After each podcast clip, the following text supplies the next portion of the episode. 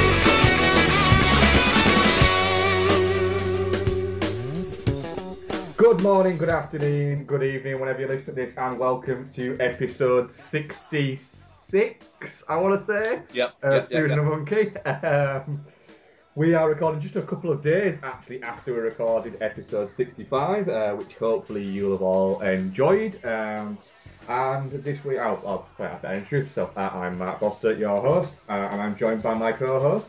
Ian Loring, hi guys. Um, and this week we have a, a fully regular and uh, normal show. Uh, no triple reviews, no double reviews, no missing marathons or anything like that. Uh, we bring you uh, 2014's version of Godzilla, and it's by Gareth Edwards. Uh, we also bring you some 101 news, and we bring you. Is this the penultimate episode of our untitled John Milius marathon? Yes, indeed. Yes. Yeah. I mean, so, like, because the last one is basically going to be a commentary track for Conan the Barbarian, which Yeah. will be released in mid-June because I'm on holiday for a week, so we wouldn't have a show otherwise. So we may as well stick it in there. Yes, that's what we're going to do. So we're going to review um, John Milius' 1991 Vietnam film Flight of the Intruder. Uh, along the way, there might be some tangents, and we'll cover some trailers, and we'll answer some questions that we uh, just didn't get time to answer on the last show, and uh, the couple more we've had today. Um, so, anything we need to add, Ian, before we, we dive straight into it? No, man, I think we're good. Let's do it. Cool, right. Uh, Ian, uh, what trailers have you been watching? Okay, so yeah, we recorded on Wednesday and now we're recording on Sunday, but two trailers have been released online, major ones in the intervening period. So, uh, Transformers: Age of Extinction. We talked about the poster um, uh, briefly on the last show. New trailers out. The thing is, I I'm kind of I want to kind of give Michael Bay the benefit of doubt after Pain and Gain, which I really really liked, but this I this just kind of looks like let's see how stupid we can get away with being, and I I just I'm not I not I just can't do it. Unless this thing gets like a Metacritic of 75 or more. I'm not going anywhere near it. Because if it gets above that level, then I think maybe, maybe, maybe away from the shackles of Shia LaBeouf and like having to kind of keep all that kind of stuff up and maybe kind of soft rebooting the whole thing with a new cast. Maybe, maybe, maybe, maybe, maybe we could have something. I mean, the trailer doesn't inspire that in me at all, but But being nice. who knows? Yeah. Yeah. It, it, it, it just looks like a, a Transformers movie to me, to be honest. Um, I, I've little interest in them uh, anyway, really. Um, so when I saw it, it just it, it felt like another installment of the, the Transformers thing, and they seem to have got more stupid as they've gone along, really. So um, I mean, the, the thing that I find interesting about this trailer and the first one, I will say, is the fact that it is so focused on Mark Wahlberg. Like the first three, it was about the young characters. Mm. This, I mean, like apart from the girl shouting "Dad" quite a lot, yeah, there's really not. I don't think we've heard Jack Reynor, um, who's playing like the, the kind of the lead buff love interest. Mm. I don't think we've heard him speak in these two trailers. Well, it, it, it could just be that he's just terrible and they've gone, oh, should we just have, should we just show shots of him looking buff and that's I mean, it? the thing is, he was in. He was the lead guy in Lenny Abrahamson, uh, director of Frank, we talked about last week. His film What Richard Did, Yes. and he's fantastic. He is great. And Michael Bay has basically said he cast him because he saw him in that and thought that kid's great. But I, I, what I would say is if if anybody can turn a great actor into a, a boring, charismatic void, it's Michael Bay.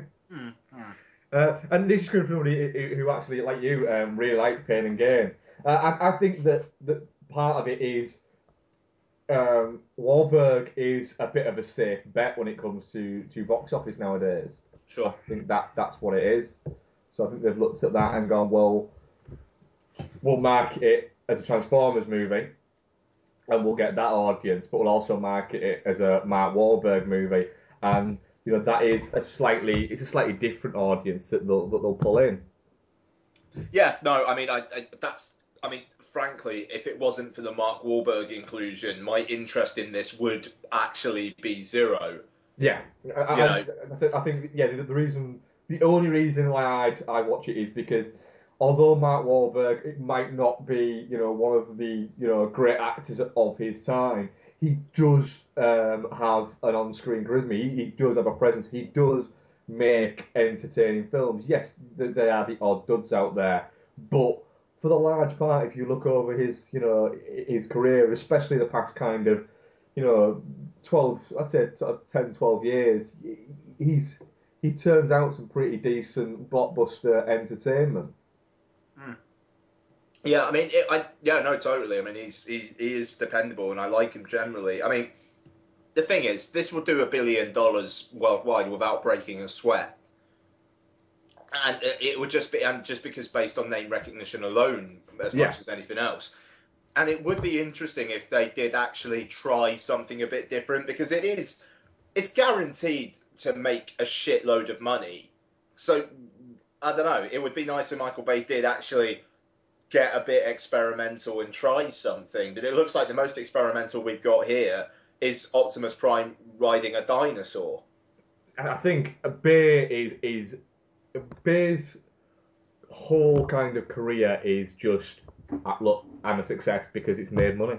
That's it. He's he's there to make money. I don't think he's there to have kind of. I think with Pain and Gain, he saw an interesting, fun story that he could kind of you know throw out there. I don't think I don't think he's the type of guy who would ever fight uh, for any kind of artistic license.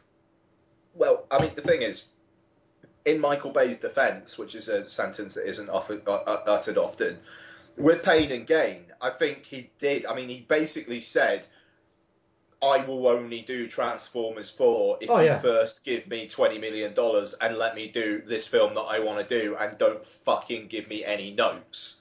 Oh yeah, it, it, that. That's his. That's his. His one. His one out. But I still. Re- I reckon he was bluffing. I reckon that if they'd have gone, no, we're still not going to give you it. He'd have gone, fuck. All right, I'll do Transformers anyway. Do you know what? I don't. I kind of. He certainly didn't have to. He didn't have to, but you know. I think I think he, he knows not the good thing with Transformers. He knows that every three years he can go turn up and put in the because he's a talented he's he, you know he's a talented director. He wouldn't have got to the stage he is without being having some element of talent, and he, he basically can go put in a minimal amount of effort, get to work with an almost unlimited budget and know that it's you know that there's a highly highly highly unlikely that it's it's going to flop you know it, it, it's it's it's in the bag No, quite. Uh, uh, yeah, uh, I suppose that's fair. But I mean, if if oh, uh, if we're done with Transformers, yes yeah I- so I I- want to I- segue a bit. You know, so Christopher Nolan, Yeah. new trailer for Interstellar, and this actually does kind of look like he's taking some chances, and it's almost like the film's going to make a fair bit of money, Uh, and not as much as Transformers would make automatically, but it's automatically going to make a fair bit of money based on the name and you know the marketing. And it kind of looks like we've got something of interest here. I, I saw someone saying it looks like it's going to be a nice compa- companion piece to Contact, and that's interesting.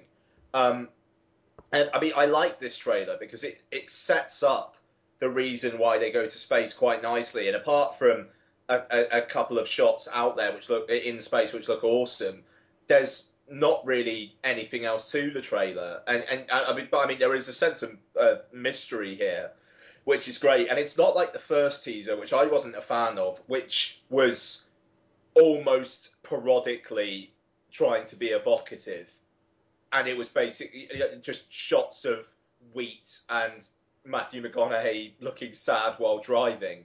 Yeah, it, it just it, it's it, it, it, it I don't know. It was kind of trying to evoke feelings of Malick or something. uh, You know that that kind of that kind of shoot like that kind of shooting style and beauty of the image a bit too much. Whereas this trailer, it's making it very important that the most it looks like the most important human connection in this film is going to be between McConaughey and his daughter. yeah Even though there's an ensemble cast of whom we've barely seen any. yeah I mean the thing is it's probably going to be you know two hours twenty two up to two hours forty minutes long you know there'll be a lot of story there but Nolan I think the thing about Nolan is is it Nolan will forever be associated with the with the Batman movies, but he, he very much was a, a filmmaker with an ideas before that, and I think this is very much him kind of using this an immense amount of sway that he now has. You know, like you say, to an extent, this isn't a guaranteed, like you say, Transformers hit, but you know, let's be honest, he's at the level now where he, he's Spielberg esque now. I Uh, think this film is ga- is guaranteed a 40 50 million dollar opening weekend in the US. Oh yeah, without without question. you know, question. you know, even if the film is shit, it's Matthew McConaughey who is so hot right now. It's Christopher Nolan who is still very, very, very hot. Maybe not quite as hot as he was with Dark Knight and Inception. I think may, maybe that kind of pop culture thing slightly deflated after Dark Knight Rises. Um, as good as that film is for me, I don't think it's universally loved by any stretch. But it, it, I still think he get he could get 40, 50 million. I mean, he opened Inception to like 60 something. And okay, you've got Leonardo DiCaprio, but you've also got, you know, in, in blockbuster season, and it's a film that is cerebral as all fuck. Yeah. And the trailers don't hide that. And the trailers for this aren't hiding that either, but there's almost like a stamp of approval you get. I mean, I think it's interesting that with Transcendence, when that film was announced, they were very, very big to hype up the Nolan connection. But that was pretty much gone by the time the film had actually come out.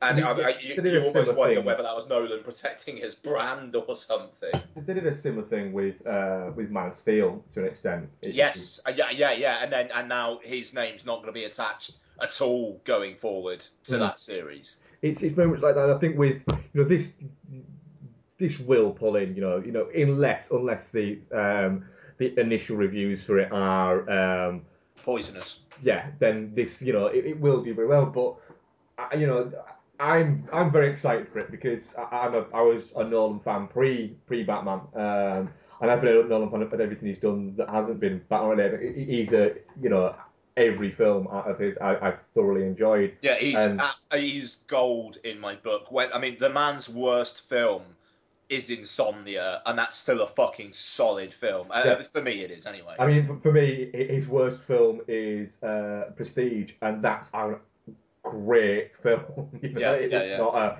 there's there's there's not a dud in there. What will be very interesting, uh, obviously, is this is the first time he's not worked with uh, Wally Pfister. Um, no, it's um Hoyt. Hoyt van um. Um, who who shot her. So we're in safe hands, and he Yeah. shot let the right one in. So and, we're in safe uh, hands. Tinker Tailor as well. Hmm. And I, I think he shoot that one that, that Jordan really liked, Call Girl. Oh, he might he might well have. I think let me let me double check that. I remember reading that somewhere. Yes, he did. Yeah, I've not watched it yet, but but I have been hovering over it for ages, and, and Jordan speaks very highly of it. Um, but yeah, so I, I, I'm I'm very much looking forward to to Interstellar. It, it, it, even even though I'm not a big uh, sci-fi buff, it, it, it's it's got everything there that that that will draw me to it. Uh, it'll be a opening day watch me without question. Uh, in IMAX as well for me. Fucking like apparently a lot of it was actually shot in IMAX, and Yeah. you know space footage in IMAX. uh, Come on, yes please. it's going to be good. Um, so yeah, I'm, I'm I'm all I'm all for it. Um, saw a little bit of uh, of moaning about the, the trailer out there, uh, but I think that's just to be expected now. Yep. Cool. Uh, anything else to add trailer wise? Nah, man, let's do That's, this. that's that's that's all I saw uh, as well. Um, so I'm going to play you a, a trailer from the uh, latest Godzilla film, directed by uh, Gareth Edwards, and then we'll get into our thoughts on it.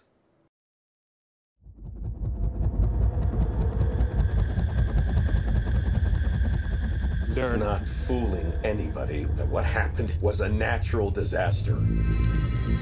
It was not an earthquake. It wasn't a typhoon. They're lying. I'm not crazy. Whatever it is they're guarding so carefully, I need to be able to prove that it's real.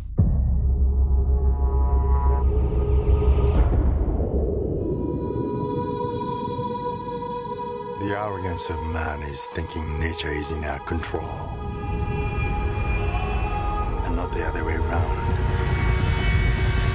I know many of you have family and loved ones, and that you want to help them. Well, this is your chance.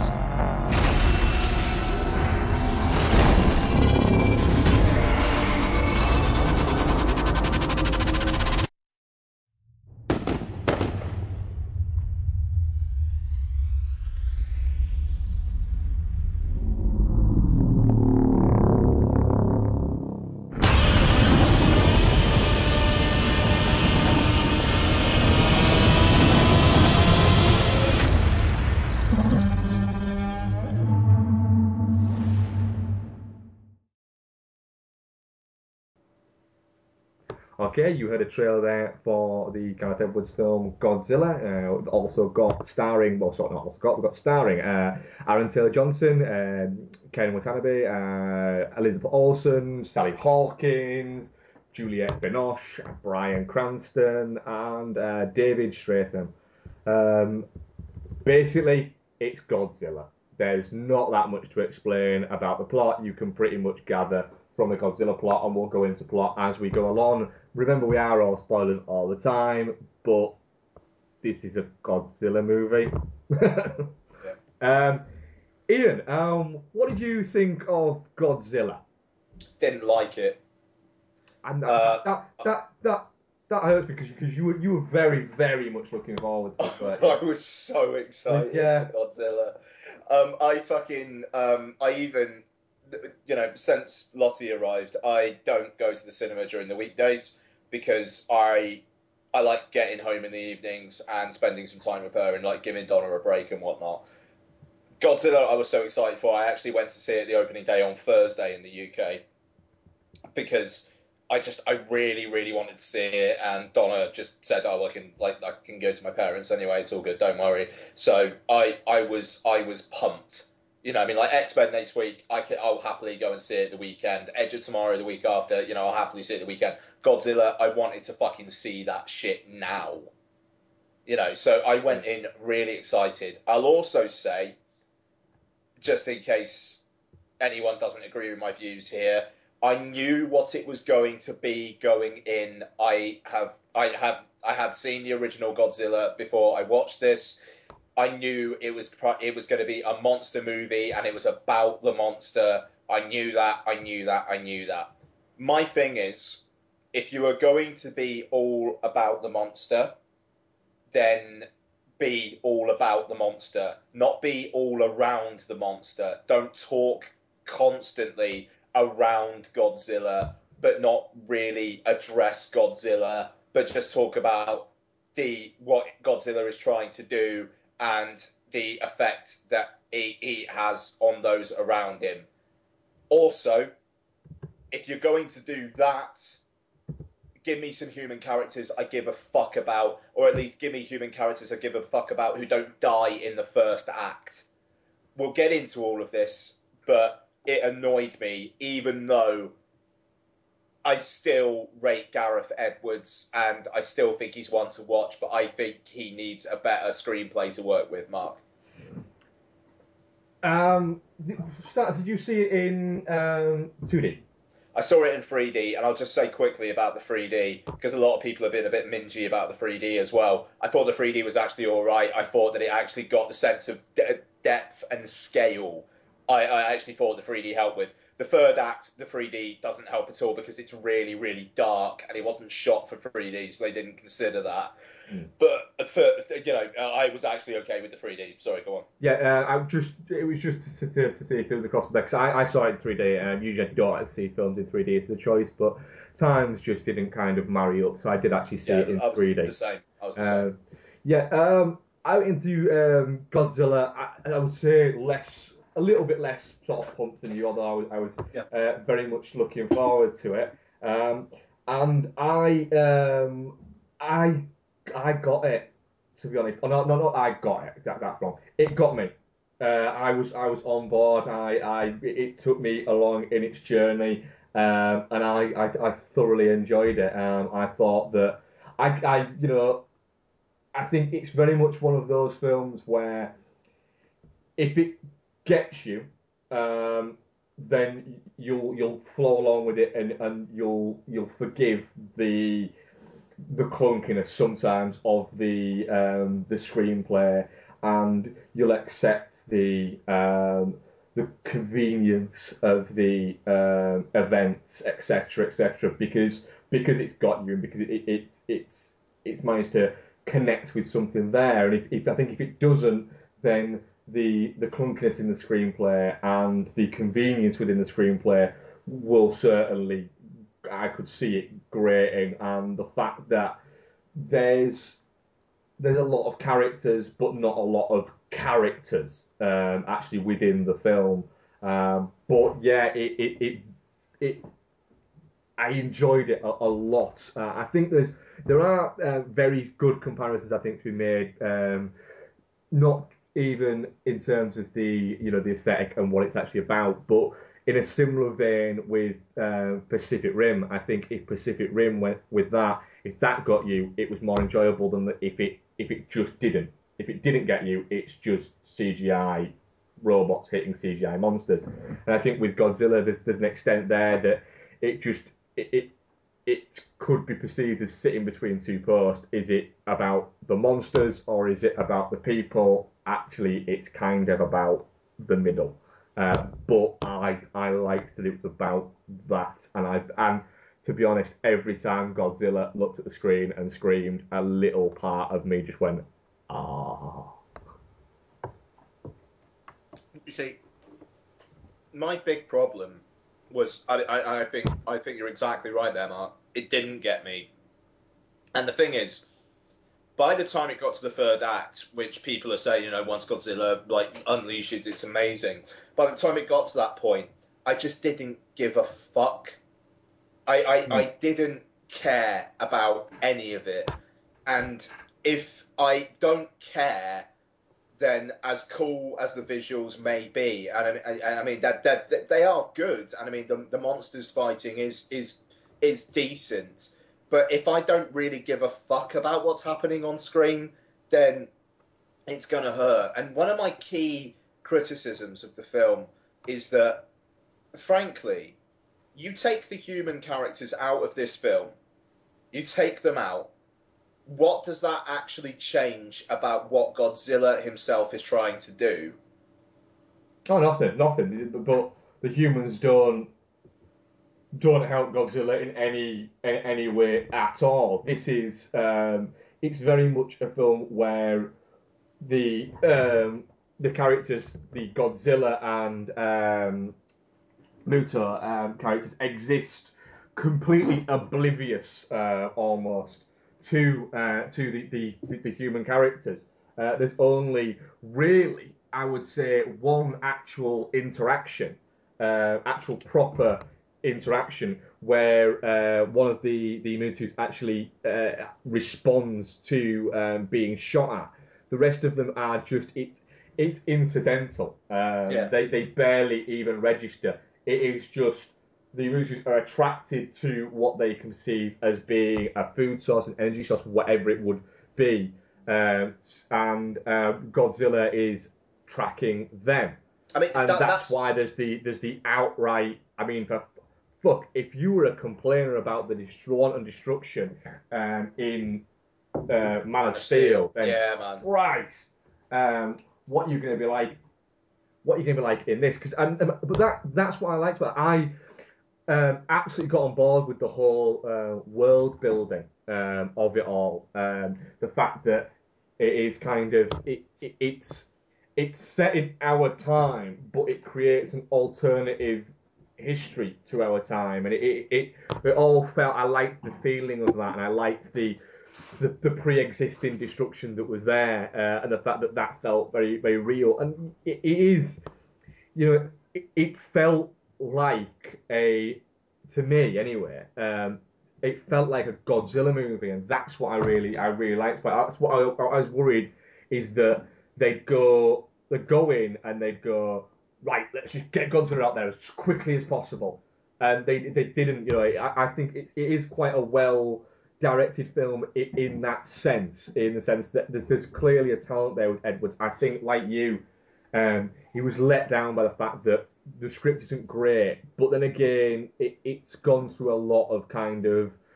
rewrites and versions, etc. And I think you can definitely you can definitely see that that maybe different folks who come across to add their little bit to the script. I've seen the focus of a different group of characters and have gone right. Well, X writer A was looking at um, you know what was happening with Cy Hawkins and uh, Ken Watanabe, and then you know writer B was looking at what was happening with Cranston, and then writer C went and we're all spoilers all the time. No, uh, I want to look at what happened with Anthony Johnson. So what we're going to do is I'm going to eliminate the Cranston element and all that, and, and then it just ended up with right, we've got this guy who can make it. Give it to him because you know he can make it, and he can make it a little bit cheaper than these other guys that are saying they can make it, and it'll look really fucking cool.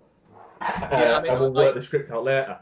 I wonder whether it may it may have just been rushed in the development phase. Whether Warner's were just like, we want this for 2014 because we don't have anything else for 2014.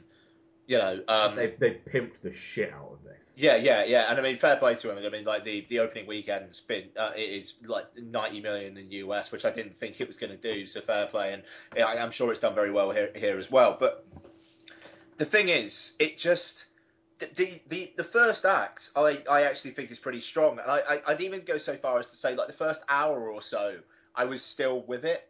Um, I mean, I think the sense of mystery and foreboding is very very well done. Um, and the, Cranston, the fact that they build they build up his character's kind of motivations for almost all the first act, and then they kill him off, and Mm. then it's just Aaron Taylor Johnson trying to get back to his wife, and it's almost as if him tracking Godzilla is just an excuse for him to actually get back to San Francisco. Like it doesn't feel, and that like the fact that he's got so much screen time compared to Ken Watanabe and um, Sally Hawkins, that it doesn't really feel like there's any real purpose in going after Godzilla. It, it, it just that there's the, the human characters who have to who have to take us through this journey. I mean, like I, I saw David Ehrlich, who's this a, a critic who, frankly, I could not get my head around how pretentious the man sounds without it and not seeming like he doesn't realize it. Called this the first post-human blockbuster.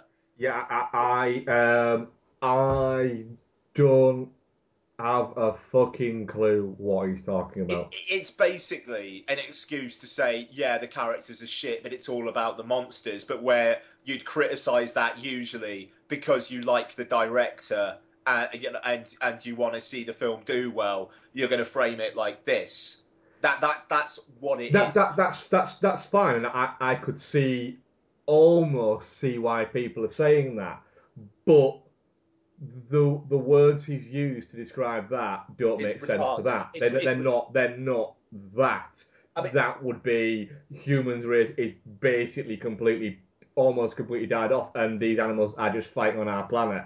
Yeah. And that's not what this film is at all. There is a there is a I, I felt anyway completely there is a a human element um, towards it in the fact that uh, you've got Aaron Taylor Johnson's character is directly involved from from essentially uh, Mark One of this version, this particular stage of events that have led up to this. He's been at every actual kind of um, marker spot, every hot spot along the fucking way. And it's almost as if it's like, Jesus, does this keep on fucking happening to me? What the fuck? But he goes out to save to get his dad back, and then all he wants to do is, is do what his dad says to him is get back to your your family. And he's kind of getting back to them, but every sort of step along the way that his past almost is keeping up with him and stopping him from getting back to his family. Similar to what happened in, with in, in a more actual way than uh, the metaphorical way that was happening with Bryan Cranston's character. Yeah, no, sure. I mean, that's that's that's fine, but it just, I, I, I mean, it, you one line and then it takes it off in a completely different and uh, for me far more boring character arc. I've got to get back to my family. Yeah, I but mean, like, that's, that, that is in, in, in any type of film like this, any type of disaster film, that is the archetypal story. It's somebody trying to get to somebody else, to another loved one. it's, it's That is the first, but the first that. act is building this. I didn't listen to my. I, I didn't listen to my dad. I cut myself off from him. Do you know what? He was right all along. There was something going on. I mean, he does say that, but then I don't know. It's setting up as if it's going to be kind of examining his kind of guilt, and maybe he wants to actually kind of track Godzilla a to get back to his family and also b to kind of finish off his dad's work or something like that. It just when they've been building up Cranston, uh, who is really solid in the role as well. And, and and his character, and then five minutes after he's died off, not have him not have him mentioned once again for the rest of it. No, it, and- it, feels like such a wasted opportunity. there are a few few moments where you kind of go, shouldn't Ken Watanabe be looking and going, why does he keep cropping up here? I mean, I'm tracking Godzilla, I'm part of this, but why does he keep cropping up in rooms next to me all the time? all Ken Watanabe does after the first act is stand in rooms next to people while they're talking. And that's all Sally Hawkins does for the entire film, except she's next to Ken Watanabe. yeah, it, I- it- it it's- literally it's brutal. Um, but as well, there's the the whole there's there's a there's a bit where and it, it, it when I did actually find myself going, well, that's just that's just dropped there for no reason. He's holding that the pocket watch, isn't he? Oh yeah. Um, oh, yeah, yeah, and yeah. David um, Strathairn says to him, you know, uh, it's stopped working, and he says, yeah, it stopped working, and he gives him the August the sixth, nineteen forty nine, I think it is, um, the date of Hiroshima. He says, it's my father's, and it's like, and I thought, hang on a minute, is he saying that his father died there? Because if it did, that would make him in his eighties, and he's not. So it, it it it kind of it that felt like they were going, well, we'll have that there because then That's it- fucking hilarious. I've never even thought it- of that. it's a button to push, which I can see the the point there. I do think it's it's a wrong button to push, and I think it's it's just a come on, you know, there's you don't need that. It doesn't need to be there. But then I thought, well, you know, if it was his father's, then his father didn't die. But anyway, his father would have been in like, you know, he's what he's at, at the oldest is in his mid fifties, Yeah. which would mean he was born ten years after that. So his dad would have been, you know, maybe in the forces, but but he didn't die clearly because then he had that child. It just felt like there was there was little points in the script there where and I remember I was on board with it and I liked it where it just felt a little bit like like there was someone was trying a little bit too hard.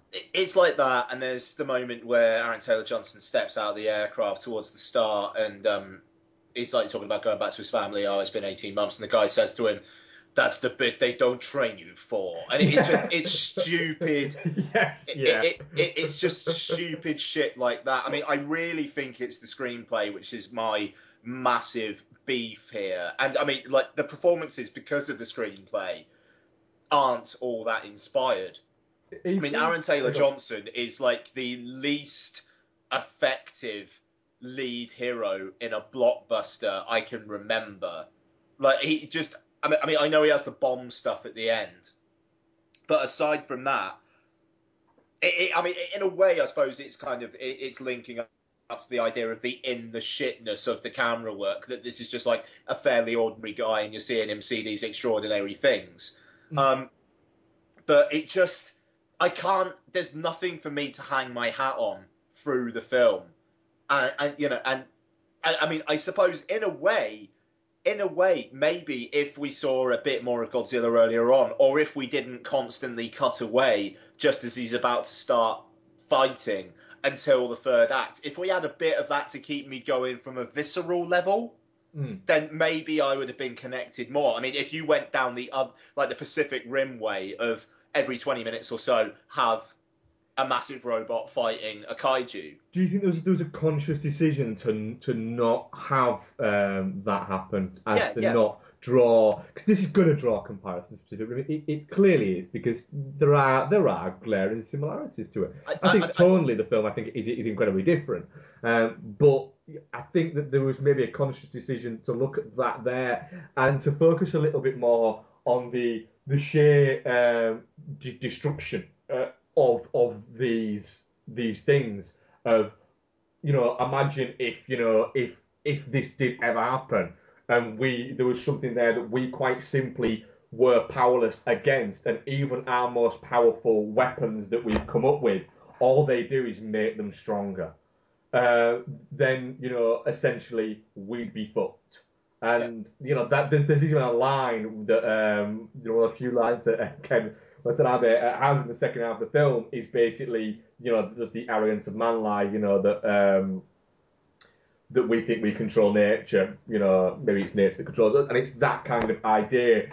And it is like I said earlier, what we both said earlier, is that um, Godzilla and um, Mutu, um, not Adrian Mutu, the disgraced uh, Romanian footballer. Um, Nice. If, uh, although it might have been, he has taken a lot of drugs. Um, i- i- you know, if, if there hadn't been humanity around, they would have still done all this shit anyway. Yeah, I mean, it, it just. I, I just found it really inert. I just there's an awful lot going on on screen, but it just it it didn't it, it just didn't inspire anything in me really. I, I just I I don't know. I just I maybe on a second watch I'll I'll click with it a bit more. But then again, I maybe maybe not. I've got a feeling this might be personally. I think it might be a film where when you take it away from the big screen experience, I I, I think its general quality is going to be very very much lessened. Um, Well, I I um I actually purposefully uh, I usually I, I saw it at the city screen. I usually have a specific seat I sit in, um, and it's slightly to if you're looking if let's say you're stood uh, in front of the screen looking out towards the auditorium. Um, it's to the right hand side, uh, and it's, it's a set of seats that's on their own, which two seats sat on their own. But for this, I thought, no, I want to sit close up so that I'm looking at the screen so I can see all of the screen and nothing else, just straight up, and so that I'm actually kind of looking up a little bit, so all of my field of vision is just a fucking screen, and I'm smack bang centre because I want that that Godzilla experience. That you know, I want to see Godzilla like arching over me, especially if I'm watching it in 3D. And I, I did I did get that, and it did it did product me. It did feel I didn't like it anywhere near as much as something like um, Pacific Rim, but it did it did tug at my you know it took me back to those days of watching you know the original Godzilla movies on a weekend morning. I did it did wrap me up in them. I I definitely got something for it, but I could definitely see the the scale and the scope uh, of this you know the destruction of, of, of you know cities um, kind of diminishing a little bit on a smaller screen without question. I mean, I just I don't know. I think I think that the uh, to me at the moment for me ob- obvious flaws of the film will shine through a bit more. I, I it just I don't know. I mean, I, I even started noticing Ale- Alexandre Desplat's um, score, which was just uh, all over the sound all the time. The the music barely stopped for for long long portions of the film, and I found that very obnoxious. But I mean, it just.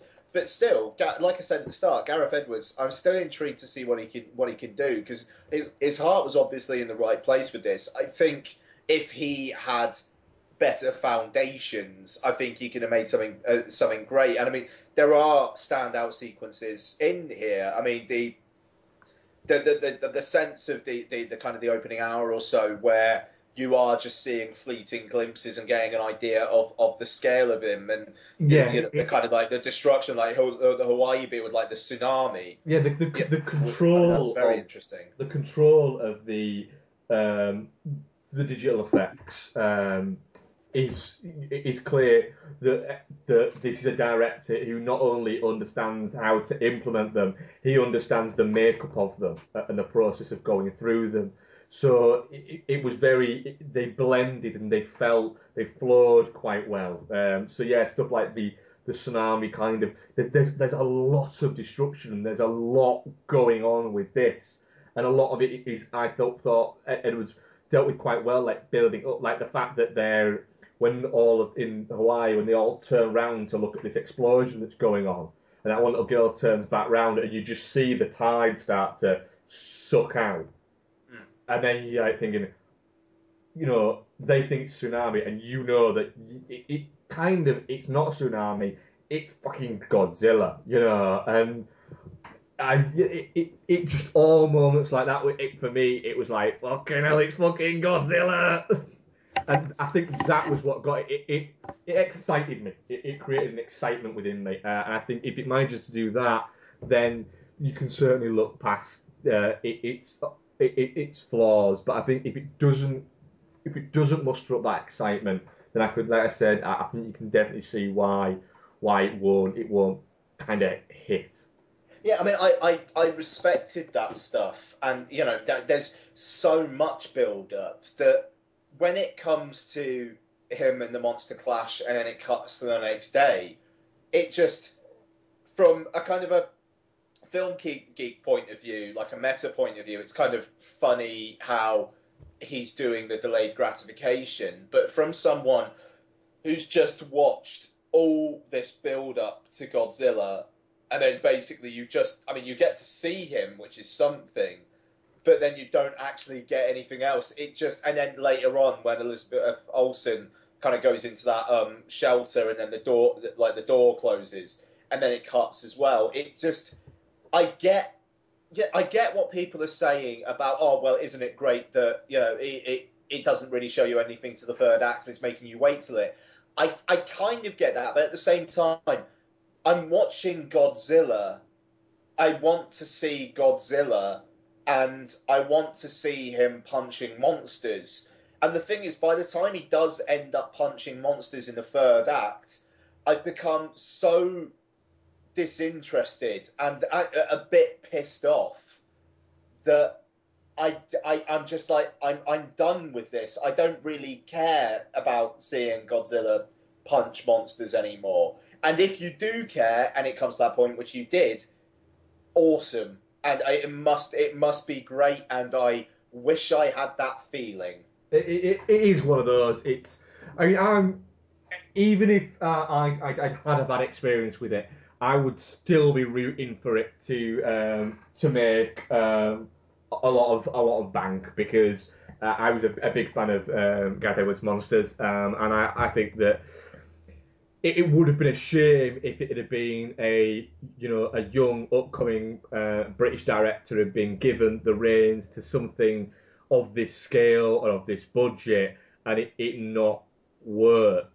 Um, I think it does seem to be one that, that split people down the middle, but it, it, it is not going to suffer the uh, the fate of, of Pacific Rim of being perceived as being a flop, despite the fact that Pacific Rim was actually not anywhere near a flop. Um, but you know, this is it, it's it's making very very good money, and I, I am you know I'm very pleased for it um, because it could have been a blot uh, on a very talented filmmaker's. Uh, you know, burgeoning career. Uh, it'll be interesting to see where Edwards goes from this.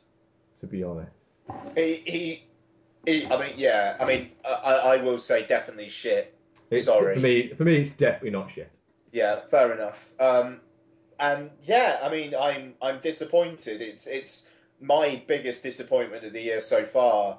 Um, this and Strange Color of Your Body's Tears, like kind of jointly by a stretch, because they're films where I really like the really really like the first film, and this second one looked like it was going to be the first film but more, and you know, and kind of more expansive. Mm. And I haven't liked either. So I mean, I don't know whether that's a problem with me or not, but um, who knows? Um, I'm slightly, I'm okay with it making money. I'd rather this makes 90 million um, at the US uh, in the opening weekend than like Transformers.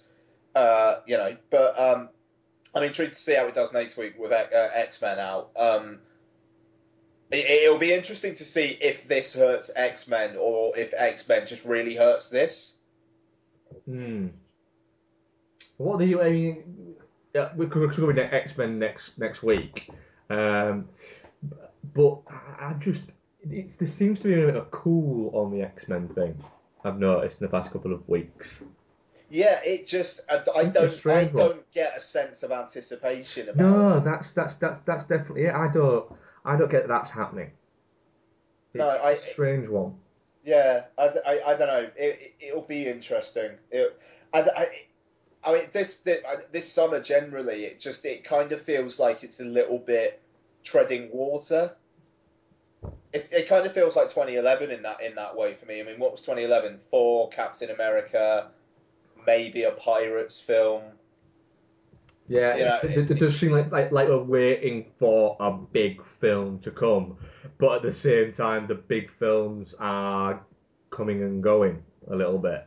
Yeah, I mean, like Amazing Spider-Man 2, it kind of feels like the conversation on that is done. Yeah, even though it, you know it was very much like Amazing Spider-Man 2 happened and it went and now it's gone. It's not, and I think the I think that the part of me Amazing Spider-Man has done amazing money, but I think part of this is is we're in this current um, you know this current blockbuster um, boom at the moment where every you know really on an average between sort of the beginning of April um, and you know the middle of September, maybe early September, you've got an average of every two weeks you've got a massive movie opening, and I think that it, it, it to an extent it's diluting the waters because you, you know your excitement that you would usually be having leading up to one film uh, it's been taken up by well for two weeks I'm excited about seeing this film now I'm excited about seeing this film now I'm excited about and it's like that. There's there's less anticipation because you're not waiting to see that film. You wait to see that film but you know you've got that that and that before it.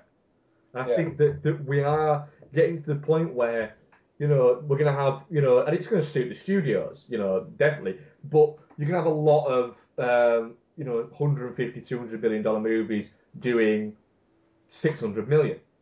Whereas if you maybe instead of having six to eight blockbusters a year, you had three or four, you might get three or of those, uh, you know, push the 800 to a billion mark. Whereas I, I, I think we'll, I think maybe Transformers will hit the billion mark, but you know, did we? Because what's it? Did it two last year? Do it? Um, Frozen and Iron Man three. Iron Man 3, that's Yeah. right, yeah.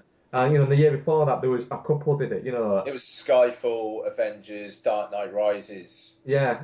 Uh, I think this year there's a possibility for the first in maybe three, four years where we don't have one. If anything's going to do it, I think it's going to be How to Train Your Dragon 2. But it, it, it, I, it kind of depends. I think that I've, I've I've, I've read uh, whether or not it was from someone who'd actually seen it or whether or not it was one of those people who claims to have seen a film. But I saw a tweet from somebody saying they'd seen it um, and it was all right, but it was weak in comparison. Uh, I, yeah, I, there's just nothing that you can go that's going to get it. You know, I think the strongest chance I is going to be Transformers, and Yeah. that pains me to say that. Because I don't think Guardian, I think Guardians will do well, but I don't think they'll do that well. And- there's no way it's going to do a billion. I mean, I mean, frank, frankly, if Guardians does 500 million, I think Marvel will call that a success. Yeah, uh, and I think Apes will do four or five hundred million. I Five, don't I was thinking 500, 600, yeah. Yeah, I don't, I don't think it'll break that unless unless reviews are incredible. We'll see. Cool. Right. Um, so yeah, so that was uh, Godzilla, uh, which uh, I was definitely not shit, and uh, sadly Ian was was shit on, which is it's disappointing 'cause I know that he was he was very much looking forward to it. It's it's it's never close. nice to, uh, for you to have that build up and then have that disappointment. It's always it, it's never a good feeling. It, it's close to touching cloth, but I just I didn't have a good time at the cinema, so I'm looking forward to, to, to hearing what you think of it on a on a rewatch. Yeah. See, see if that to see if it goes. No, I'm definitely shit with it, or if it's. Do you know what? I, I've, I, I, I've, I've, I've started to warm to it a little bit. It'll be. I, I, I- I mean, I will, I will rewatch it, but it just, I don't, I don't see it. I, I really don't see it happening. There's, there's too much wrong with, with it, with the screenplay for me. It One just, last little thing on it as well. I thought it was an interesting choice to not have subtitles for any of the Japanese bits. weren't that many of it, mind. There weren't that many of it, but there were there were bits of Japanese within it, and it just it, it seemed strange to not have it. I didn't miss it, but it just seems like a, a strange decision to have made. I can't say I noticed it, but okay. Right, um, so uh, we'll give you some promos, some podcasts we uh, enjoy ourselves, and then we'll we were done with Godzilla there, weren't we? Yeah, oh, yeah, yeah. Um, uh, and then we'll we'll get into some one old and one new. You good to go? Do it. Cool. Right, Ian, do you want to hit us with your first of the one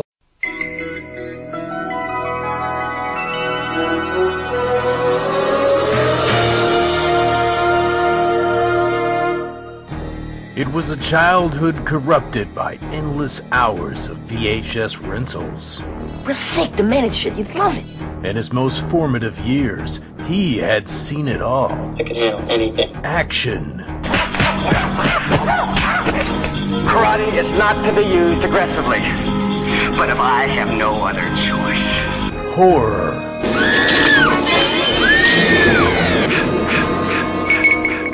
and romance. Now he's decided it's time to go back. For just one more adventure. Humans are such an easy prey. Noel Meller presents You're the problem, you little shit. The Adventures in VHS Podcast. Join me, Noel Meller, as each month I take an in-depth look at one movie from my collection of ex-rental 80s VHS classics and speak to one or two of the people involved with making them about what the format means to them. The Adventures in VHS Podcast. Thank you. Have a nice day. Download today from iTunes by searching for Adventures in VHS or visit adventuresinvhs.com. Are you tired of film podcasts where the hosts exist in a constant blissful state of agreement? I mean, the main the main characters are two of the dullest main characters I have ever encountered in any film. Well, you're in luck.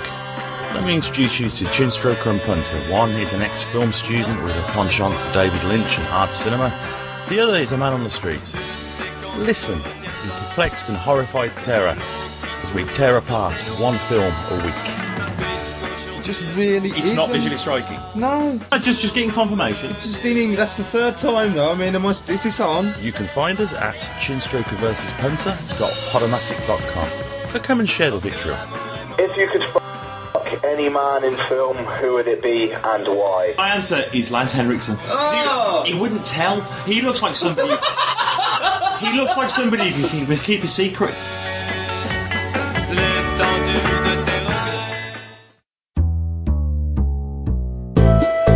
Hi, I'm Sarah from GorePress.com, and along with my co-host Phil, we present the GorePress Gorecast. But Sarah, what is the GorePress Gorecast? Well, Phil, I'm glad you asked.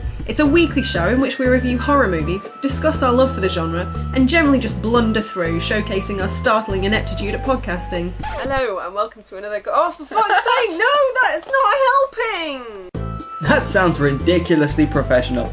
That can't be all we do, can it? It certainly isn't. We also try and talk a little bit about what we've watched recently and selflessly plumb the depths of B movie hell so we can inform you, our loyal listeners, about what to watch and what to avoid. Well, that just sounds dandy. Where could I find such a podcast? Well, Phil, you can subscribe to us by searching for the new Gorepress Gorecast in iTunes, or you can find us at gorepress.com.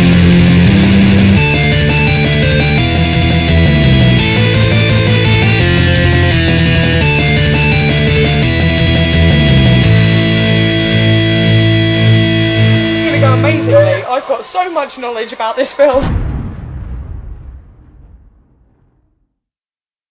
Old one new. Uh, have you had time to watch enough? Because we were recording a few days ago. Yeah, do you know what? Yeah, I actually managed it. Um, all right, so I'll uh, I'll go I'll go uh, I'll do my one old first because I'll be quicker at that, and um, I, I've talked quite a lot just then, so I'll give my mouth a bit of a break. So uh, my one old, following on from you, um, talking about X Men First Class last last episode, I uh, I watched the first X Men, um, the 2000 film, I believe, uh, directed by Bryan Singer, um, everyone's favourite, um, maybe maybe not, Sex Pest. Um, we'll see. Um, so Bryan Singer's X Men. Uh, I still quite like X Men actually, um, even though it, there's stuff I find I find in it that, that that's interesting. I forgot how focused it is on um, on Anna Paquin and Hugh Jackman's relationship. Yeah. Um, and it's weird how that really falls by the wayside. Um, because that kind of seems like the framework on which the, the emotional framework on which they're kind of hanging the whole thing. And X two, I mean, you've got a couple of scenes, but like X Men: The Last Stand, I mean, they they basically do separate off completely, and it's more to do with, um, I mean, like Anna Paquin getting a cure and um, and Wolverine and Jean Grey really. So that kind of stood out to me. Um, I'll also say I think it's um, I, I think it actually looks quite good as well. I think it was Newton Thomas Sigel who did the cinematography. It, of um, course, yeah. yeah, I, I mean, considering the fact that you know, I mean, like famously, they had a, a lot of kind of like uh, budget cuts, and then they like pushed the release forward like six months or something, and um, so they, they didn't have an awful lot of time to get stuff done. I mean, that does kind of show in some of the visual effects, um, but the actual. Sorry, I don't know if you can hear that in the background. I can't work out whether Lottie's screaming or. I think But she might be, yeah. is she crying or laughing though? Uh, I don't know. Is she laughing or crying? Sorry? Oh, okay, cool, thanks. She's been doing that today. She's like she was doing it earlier on. She's just screaming to herself. oh, she's found her voice. yeah, no, no, yeah, she's fine. She just, um, yeah, yeah, sorry. Uh, yeah, no, From totally. She Harmony. was. Yeah, yeah, but um, but yeah, yeah. So I mean, it, but it, it it doesn't have a televisual look. It it does look like a film, and I wonder if that helped kind of the the, the, the whole kind of comic book movie speed bump that there was at the time. I mean. You know, Blade did it, but it, you know, Blade's a very adult film. But this is like a, a kind of a general audience blockbuster, and it looks professional. Well, that sounds bad, but I mean, it's got a serious, steely look to it. Hmm. And even though, I mean, even though there's a lot of the dialogue is kind of pointing out how stupid comic books are, which is kind of bizarre now. You like you look at the Avengers and like Thor is dressed up in a cape and wields a massive hammer, and yet in the first X Men you got Hugh Jackman like calling uh, Xavier Wheels, Yeah. and um, you know the, the line about oh what would you prefer yellow and spandex, yeah. uh, uh, so I, I don't know. I, I, I that that's that's interesting, and it, it's amazing how different things are now. Um, but I mean, this this really did usher it in, and I mean, just the amount of mutants there are in this um, uh, uh, uh, as well. I mean, they, they really they they really commit. You know, Yeah. I mean, uh, you know, I mean, like you've got Mystique, um, which you'd think in less brave hands they wouldn't introduce until like a, another couple of films in. You know, like a blue-skinned naked woman who can transform into I anyone else. I think it's a selling point, that, isn't it? Yeah, yeah. I mean, it might it might well be. In fairness, yeah, totally. And I mean, like with Jennifer Lawrence doing doing it now, I mean, that's definitely a selling point. But it, it just at the time, like it, it I, I I think it manages to kind of uh, make bridges to attaining a kind of re, uh, re- respectability. Um, uh, quite nobly, I, th- I, I think, and um, I mean it, it works. I mean, the, the finale's not amazing. I mean, the the plot is all right, but it does that. I mean, the, the actual kind of what is going on feels quite television pilot, but the but the look of it and the craft of it, I, I don't think is. Um, so yeah, I mean, there are dodgy bits. I mean, like Halle Berry's accent is all over the place. Um, but I, th- I think Hugh Jackman. I mean, this is a star-making turn if ever there was one, Hmm. and he's great. Um, What I do think is is funny is if if you put Hugh Jackman, um, Hugh Jackman's Wolverine here, uh, next to Hugh Jackman's Wolverine in Wolverine, um, the actual dis- difference in actual character, um, the actual visual of the character is so incredibly different. The fact that I remember at the time people going, you know, fucking hell, who's this? Who's this guy? You know, this guy who's you know this ripped guy playing. What is it? Because he wasn't a known name, uh, you know, in 2000. no, no And- one knew who he was. And it's you know, and you know, now you look at him and he is fucking super buff. Whereas with this, he was just, you know, yeah, he was he was a little bit buff, but it's just strange how they've how much they've gone towards that you've got to be uber buff now. Whereas in X Men, it was, well, you've got to look quite physical. Yeah.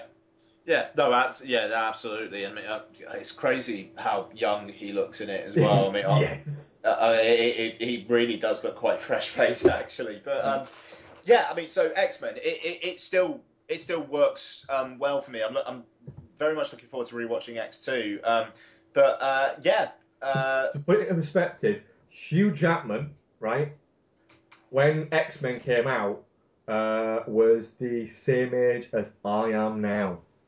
bloody hell. That, that yeah, that's fucking weird, isn't it? Yeah. That makes me feel like a fucking failure. Nice.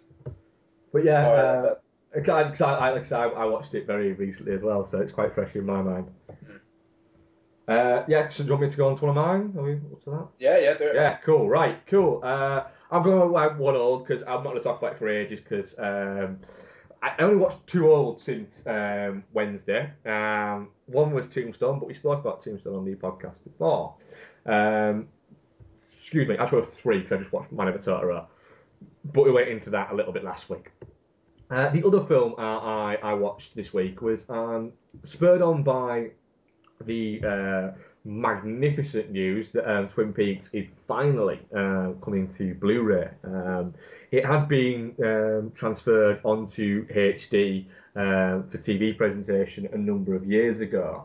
Uh, but apparently Lynch wasn't happy with the, the transfer and wanted them to try to look at it again and get it cleaned up a little bit more. And also he, he famously wasn't uh, happy with the um, with some of the little minor faults that he felt were there in the Twin Peaks Fire Walk with Me uh, Blu-ray as well. Um, so there's that's coming out on July the 29th, I believe, is the date. Um, I'm, I'm incredibly looking forward to it. I'm a, a huge, huge mega Twin Peaks fan. Um, so that will be the 29th. I'll be, you know, I'll be buying it that day, and I'll probably be taking the day off after work, uh, day off, day after it off work, so I can watch the entire entirety in like, you know, essentially one sitting. Um, so I decided to give, um, you know, with all that fresh my brain, uh, Twin Peaks uh, Fire Walk with me um, a, a rewatch. One of my favourite films of all time. Um, and you, I know you noticed, and I'm going to tangent here a little bit within this bit. You um, tweeted me about it, saying about it, and am I right in thinking that you've you've seen the first series of Twin Peaks? Yeah. Have you seen none of the second series then? I've seen none of the second season, but I have seen Fire Walk with Me. Right, right. What are your feelings on Fire Walk with me? I really like it, man. Yeah. Um, just, um, I mean, like as Mike was saying as well, like, how the fuck did you understand it? Yeah. But it, it's, um, I just saw it as a piece of Lynch, basically. I mean, I saw it around the same time I, I, I um, uh, Mulholland, Mulholland Drive was released. Hmm. Um, so it just kind of slotted in with that quite nicely for me. Just like not everything's going to make complete sense, and uh, obviously more of it didn't make sense for me because I didn't really know the story of the second season. Um, but uh, yeah, no, I mean I like it, man. I mean it's um, moody, it's surreal, it's fucking scary. Yeah, I mean, And- that- and- I mean the and the last twenty minutes of Fire Walk with me, man. Uh, uh, holy shit. Yeah, I mean, my, my whole thing about um, Fire Walk with Me is um, I, I think it is it quite simply one of the greatest um, horror films of all time. Uh, Sure. it, it's a, it, this is a full blown, you know, psychological horror, and I think that it's interesting because I watched it um, having you know watched the, first time I watched it, I I just finished watching season two of Twin Peaks. Um, and then it wasn't until years later that I watched Twin Peaks again when it first came out in the UK on on DVD. Um, and I managed to track down all the, the VHSs for season two because originally it only came out just season one. Uh, and then tracked down uh, Fire Walk with Me and watched it again. And I have had a habit of sort of building up, and, and um, myself my wife every year will at least once, sometimes twice, uh, watch through the entirety of, of Twin Peaks, and it'll always be we'll go through Twin Peaks, then we'll watch Fire Walk with Me.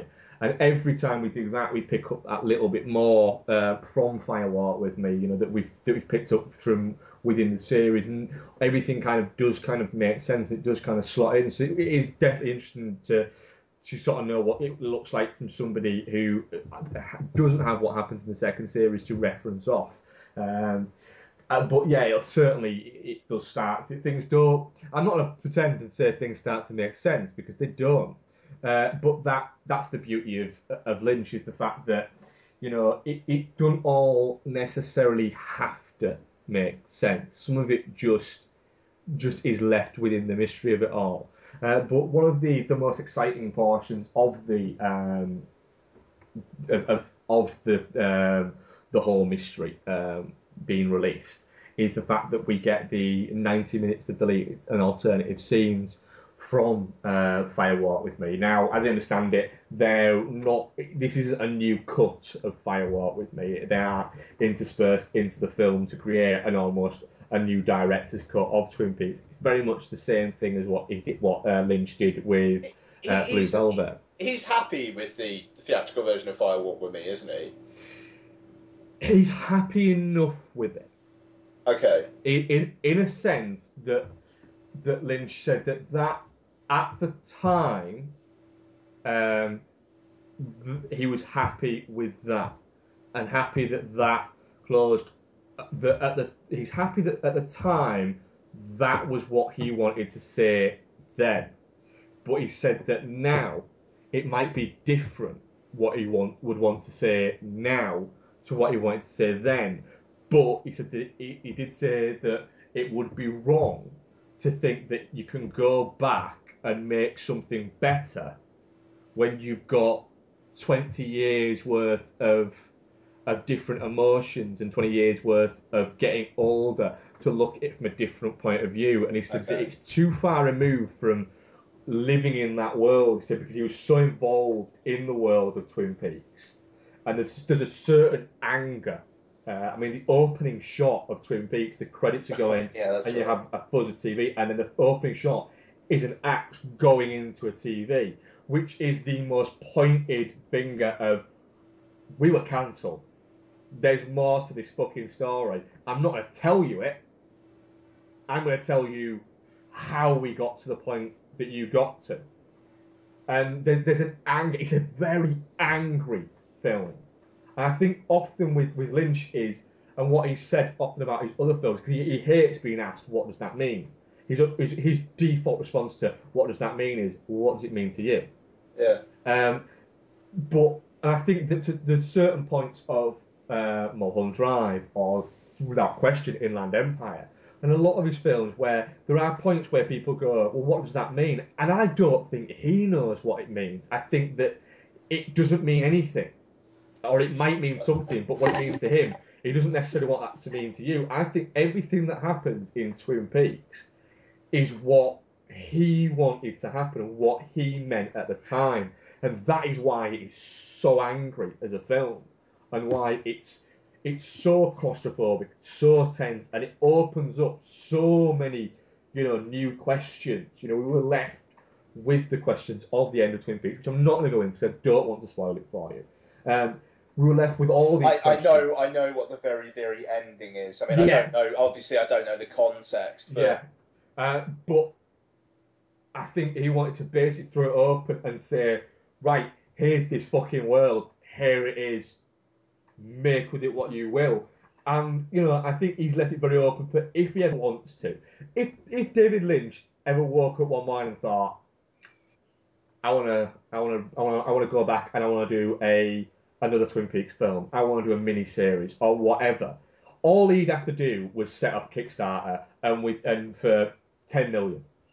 And within an hour he'd probably yeah, have yeah, he'd totally get that in an hour. Yeah, you know, he wouldn't need studio money from it at all. I think studios would fucking throw money at it, to be honest. But he- he'd be able to get whatever he wanted to make whatever he wanted for it. Can you imagine like how much budget he'd get out of Netflix Oh, if, for, if he for- offered them a third season of Twin Peaks? They, they, I, I reckon that they would they would just say, right, how much do you need? What do you want? What can we do? Uh, and when can we show it? Yeah. I think that would literally be it. But like I said, I've not really spoken that much about the film, but to be honest, it, it was kind of yeah, it's Twin Peaks Fire Walk with me. You know, if you've seen it, you know that it's it is an incredible, visceral, angry, wonderful, and beautifully heartbreaking film to watch. And although the season two of Twin Peaks isn't as consistently magnificent as the first season because it's there's a lot more padding there. There certainly is padding there. There are moments of just sheer meltingness, uh, melting sort of beauty and chaos and just those heartbreaking moments within season two um, that are all condensed into Twin Peaks Fire Walk with Me. And for somebody who holds Twin Peaks as, as dear as they do, watching Fire Walk with Me, and the first time you go to Twin Peaks and those couple of bars um, from Angelo uh, Badalamenti's score, those bong bong kick in, it is just for me that's just like a big fucking blanket coming around me, and it's just right, yeah, that's it. It, they instantly relax me. I cannot fucking wait for this to come out, and I literally Nice. use that as an excuse to talk about that. No, fair play. Um, do you want to give us your one new Ian? Yeah, sure. So, um, uh, yeah, my one new is uh, film from earlier this year, um, at least in the UK. I think it might have come out in the US late last year, but maybe not. Um, uh, Akiva Goldsman's A Winter's Tale, or as it's known in the U- in the UK for some reason, A New York Winter's Tale. Um, so this uh, did not do very well. Um, at the box office and was uh, the the first kind of just laughed out of the cinemas critically um, film of 2014. Um, and yeah, um, so the story is film starts off. Colin Farrell i seems to be existing both in 2014 and in 1894, I think it is. Uh, he's running away from a bunch of bowler hatted um, hoodlums, uh, led by Russell Crowe, sporting an Irish accent, um, when he basically runs into a horse uh, that he calls Horse. And um, he gets on the horse, and the horse enables him to get away. And it turns out that the horse is his spirit guide. Um, the horse stops outside of a house one day, and Colin Farrell, being a thief, decides to rob the place, um, where he meets a woman played by Jessica Brown Findlay, who I believe is in Downton Abbey, um, who is dying of consumption. Uh, the two fall in love with each other, and Russell Crowe, it is revealed, is uh, a servant of Lucifer who is trying to prevent the two from getting together because he believes that. Uh, oh, and every person has a miracle within them, apparently, and he believes that Colin Farrell's miracle is to save this woman's life.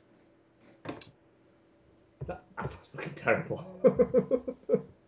I will say, I actually kind of enjoyed it. Um, it's absolutely mental, and it tries to be both really sincere and earnest, while also having Colin Farrell having a white spirit guide horse that he only ever calls horse, and Russell Crowe working for. I don't want to spoil the cameo, but there's like a really, really big star Oh, plays. I, I do. I, we, we were talking about this, weren't we, when we were. Oh, you know, yeah, I think me we were. we, we when we watched Only Lovers Left Alive, I think it was, wasn't it? Yeah, that's right. Yeah. Sorry, just a sec. Is everything okay, Don? She, she's just doing it. Yeah, all right, fair enough. Um, so she's, she's still doing that noise. Um, so yeah, yeah. So, but for anybody else, I don't want to spoil the cameo. But um, Russell Crowe has a couple of scenes with this really, really big star, and uh, it, it's just it's what am I watching? Um, but when it's working, it does work, and the kind of the, the, the kind of the magic stuff in the everyday world on occasion does kind of spark into life and does click. Um, but I, I mean, Russell Crowe kind of does seem like he's in a completely different film, as Russell Crowe often does. Um, but he's actually quite fun, and he is scenery chewing. But that kind of seems like the point. He is the the pantomime bad guy of the of the piece. Um, and I, I don't know. The third act jumps forward in time and is less interesting, and there's some twisty stuff going on in there. Um, but I don't know. It took me places I wasn't expecting. Um, Colin Farrell's his dependable good self, um, and you know, I mean, Akiva Goldsman's a man who, right, quite rightly, has been shit on a lot in the past. I mean, he, he He's wrote some crap, hasn't he? yeah, yeah. I mean, he's written some crap. Yet has won an Oscar. What Um, and, mean- oh, beautiful mind. Yeah, yeah, yeah. But I mean, he wrote Batman and Robin and you know all sorts of stuff. Yeah. Um, but he adapted this and directed it himself, and it, I can't help but think maybe some brickbats were basically just out for him. I mean, it is. They, they've been, I mean, this is one they've been trying to adapt for years, isn't it? The actual book. Yeah. Uh, I, once Scorsese was attached, I think, at one point, and he, I, I, I, I- I wouldn't be surprised he whether. ran away from it apparently. Yeah, it, it's just unfilmable, but they thought they'd give it a go anyway. Um, Which we have with passion projects, isn't it? Yeah, exactly. But I mean, it, it does kind of feel like he just said to Warner Brothers, I, "I've made this studio quite a lot of money in the past. Give me thirty million dollars, I'll see what I can do, or something like that." And I mean, it looks great. Um, you know, I mean, like this, it, it's a beautiful looking film. Um, and there is a scene where Colin Farrell has to stop a boiler exploding with the help of William Hurt, which is uh, odd. You know, I mean, like from a sheer curiosity point of view, it's worth a watch. But I gave it three out of five on Letterboxd. Um, It's I un- don't- under two hours as well. yeah, yeah, it's like an hour forty-five, hour fifty. I mean, it's it's got a shitload of problems, a shitload, but I didn't begrudge my time watching it, and I I I feel quite sympathetic towards it because you could see what they were trying to do here, and it, it kind of feels like almost as if if they made this in the 40s or 50s like if it was like a Powell and Pressburger kind of thing, where the kind of it, you you can kind of mix the the, the the kind of the real world with the with the kind of the supernatural. That maybe it would have worked better in a less in a less cynical time. But Yeah. unfortunately, we are in the world we live in, and it doesn't quite do well enough to kind of detach yourself from that. Uh, but it, it's you know it's a mild recommend. Yeah. I, I will mildly consider watching it. Do you know what? Godzilla definitely shit. Winter's Tale definitely not shit. Okay, now. Can you smell That- burning toast? let's have that's nice. Uh, that, let's uh, let's have your one new, but Actually, I just remembered I did actually watch another um, rewatch, um, and the, the film that I'm about to talk about reminded me. I watched Without a Paddle again. Oh, yes, God. I know I watch that film far too often. Um, I watched for my uh, one new is is an older film. Uh, it's a film from the late nineties, from '98. Uh, it's a Dan Rosen film uh, called Dead Man's Curve, or as it was called in uh, some places, just The Curve.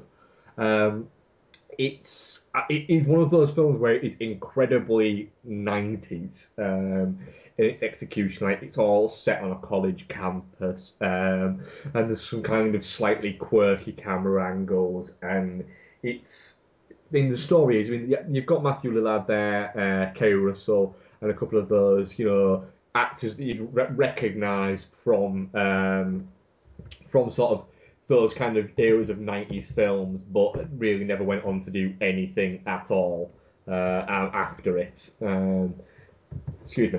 Oh, I need to belch that. Um, the idea of the story um, is you've got these uh, three college roommates, um, Tim, Chris, and a guy called uh, Rand, um, who uh, all live, said, live together. Um, and Tim and Chris um, are both trying to get into uh, Harvard. Um, uh, you've got Tim's played by Matthew Lillard and Chris played by Michael Vartan. Um, Matthew Lillard's character uh, and the character um, Randall uh, Batinkoff, who plays Rand, they grew up together, went all the way through school together, and have gone through college together. Uh, and Rand, they're both rich kids, but Rand is an absolute, he's a dick, essentially. Um, and um, Chris has been going through a few problems. The pressure, he's a scholarship kid. The pressure of kind of being on the cusp of being accepted into Harvard gets to him a little bit, and his GPA falls. Um, so that he needs on this certain assignment, he needs to get an A, otherwise he won't get the grades he needs to achieve the GPA that he needs to get into Harvard. He gets a B plus. Now Tim comes uh, figures out there's this there's this kind of almost loophole within the system that is if your roommate um, commits suicide, um, then for that semester you get a passing grade. You get a, an A for everything. You get a 4.0 for uh, that semester. That would give Tim and Chris the grades they need to both of them to get accepted into Harvard. So they hatched this plan um, to make it look like Rand has killed himself when actually they've killed him. Um, and then after that happens, which is very early on, so it's not spoiler, even though we are all spoilers all the time. Um, after that, it starts to seem you know, Tim's um, more sociopathic tendencies uh, start to become more prevalent, and it starts to look like he's basically setting it up so that if the shit hits the fan, he can point everything at Chris, um, so Yeah. that no kind of um, nothing will fall his way. So it all looks like it's you know it's Chris's doing, uh, and it's one of those where it's it's 90 minutes. It gets in and gets out quickly. Uh, it looks like it was shot on video uh, as well, um, so it looks like it was made quite cheap. But also, it's Matthew Lillard when he was, you know, that time around the sort of same time the Scream where you know he was young and basically he talked a lot, you know, and he did that kind of that overblownness that he had at the time. Uh, which he still has to an extent now, but it's very much kind of toned down.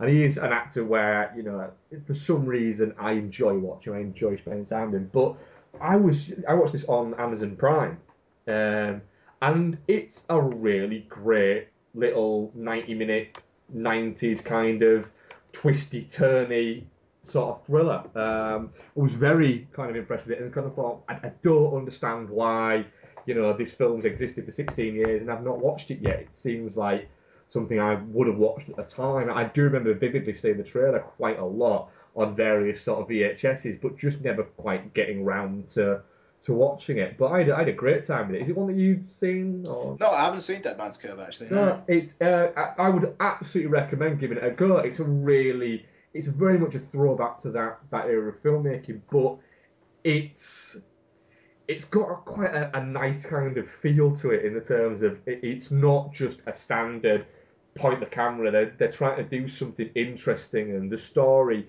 although doesn't make exact sense, and there are there are kind of little holes there. It, the story is nice and kind of twisty, and you know Lillard's character is fully fucking sociopathic, fucking nutter. And there's this great moment where um, after Dan's um, funeral, Dan's Rand's sorry uh, funeral.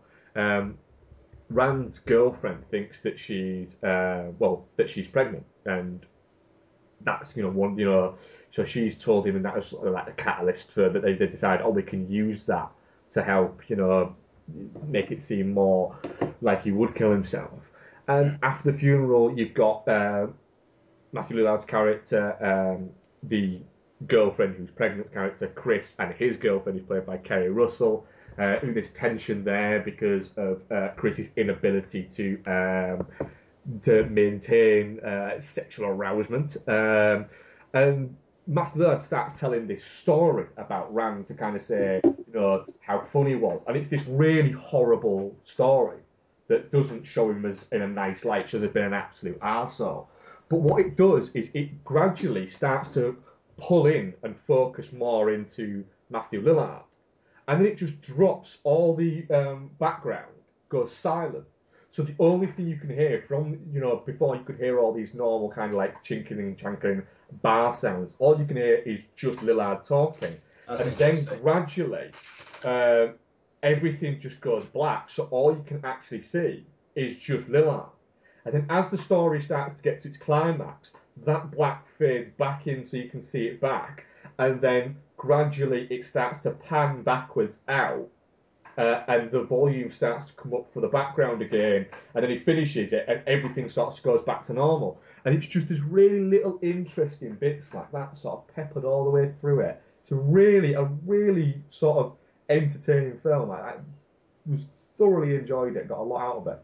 Yeah, fair play. No, all right. Yeah, that's if I see that on Netflix or something at any point, I'll. Uh, Yeah, I say it's on it's it's on Amazon It's on Amazon, is it? Yeah, on Amazon Prime. I, I, I found it literally by searching Matthew Lillard.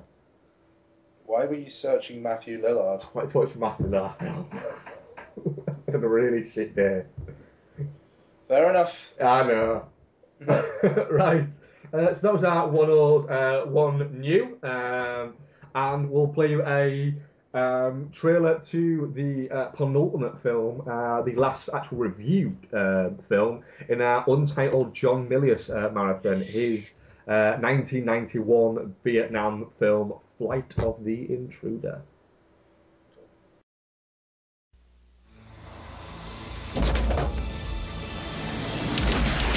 The men fly the A6 intruders in Vietnam are as calm in the air It's gonna be the most exciting thing you've ever done with your clothes on, Doc. as they are on the ground. Jake, Yeah, I learned this when I was a hippie. Razor, Got room here for a six pack and a pizza? Sure, senor. Okay. Cole, You got the DFCN and Silver Star, don't you? Does it matter?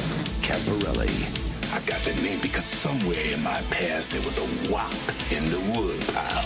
nerve made them confident. The rules of engagement held them back. What's your problem, mister? Well, I don't think trees in a suspected truck park is worth a man's life. They send you here to stroke the widow. You get in your airplane and fly away alone. Sometimes you don't come back. I'd like to introduce you to the replacement crew. We just call them new guys.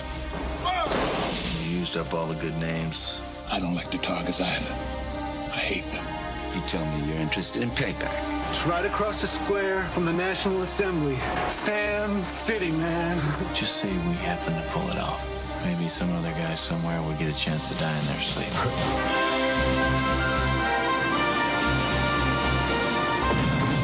Payback Rangers! You heroes, you don't have the right to make up your own orders.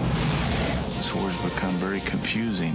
Maybe for me it got personal because I do know the difference between dying for something and dying for nothing. You know what's going on back home. Riots, people spitting on soldiers in airports. The whole country's tearing itself apart. All we really got is each other. Let's go downtown.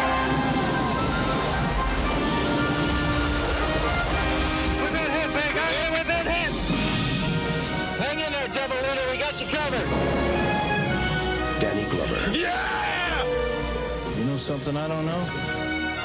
Willem Dafoe, Brad Johnson, I grounded you. Hey, I am on the ground. Rosanna Arquette, Come here. You got a chance alone. You're going back to your wife and kids.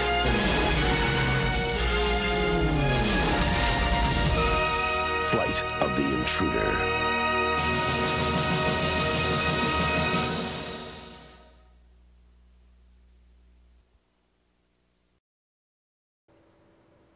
You had a trailer there for Flight of the Intruder, uh, the 1991 John Milius film, uh, which stars Danny Glover, Willem Dafoe, Brad Johnson, uh, Rosanna Arquette crops up briefly, uh, and you've also got Tom Sizemore and a few other sort of semi-recognisable uh, faces within there as well. Um, focuses um, on um, some pilots. They're not fighter pilots. They're uh, bombers. They're the guys who basically just drop bombs on shit. Uh, they make history. they make Fighter history. pilots are the ones who make movies. that, yes, yes, that is mentioned in the film. Um, at the start of the film, uh, we have um, Brad uh, Johnson's character, uh, Jake, or his handle is Cool Hand.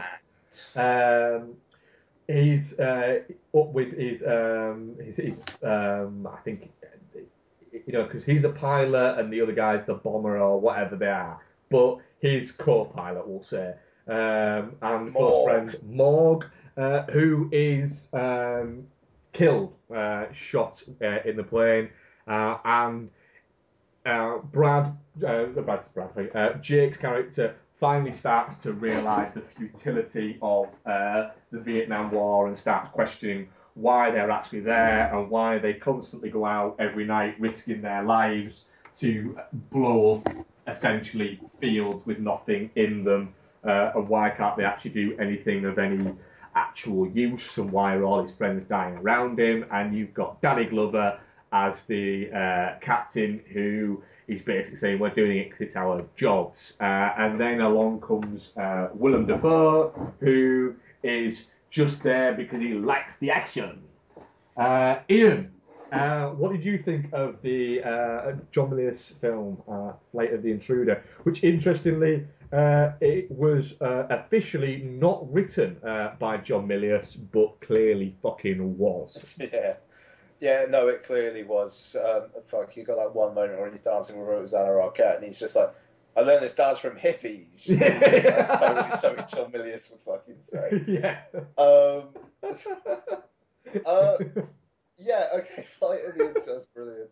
Uh, so yeah, Flight of the Intruder. Um, it's an interesting piece, man, because like you were saying there, he, he he comes to question like the what was the point of the war, and it's not in terms of like the the Vietnamese people No. and whatnot, and just like it, it, it, it, what's the point of all the senseless violence? It's if we're gonna go out and blow shit up, why not, why not blow shit up that's actually going to have an effect? Yeah, yeah. Which is a brilliant fucking like different different way of playing it. yeah, that that that is it. it it's a it's a complete. It, it, it's such a Milius way to look at something. Yeah, yeah. I mean, it's, it's hilarious. It's just like going after watching all of his films and then watching this.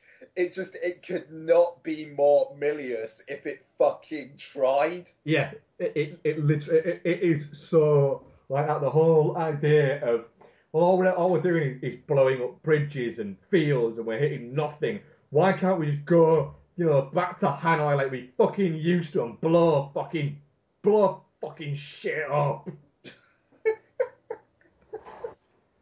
Yeah, yeah, and and yeah, it, it's kind of painted like this guy. He, he- he's almost got like PTS or something. You know, like he keeps on calling Tom Sizemore's character uh, Morg instead of uh, Boxman. Yeah. And, y- y- y- you know, and uh, it, it, it, like he's almost got this like fanatical want to to to like blow shit up that means something. And who does he find a kindred spirit with? Willem Dafoe, who basically everybody in the film says is a psychopath. Yes.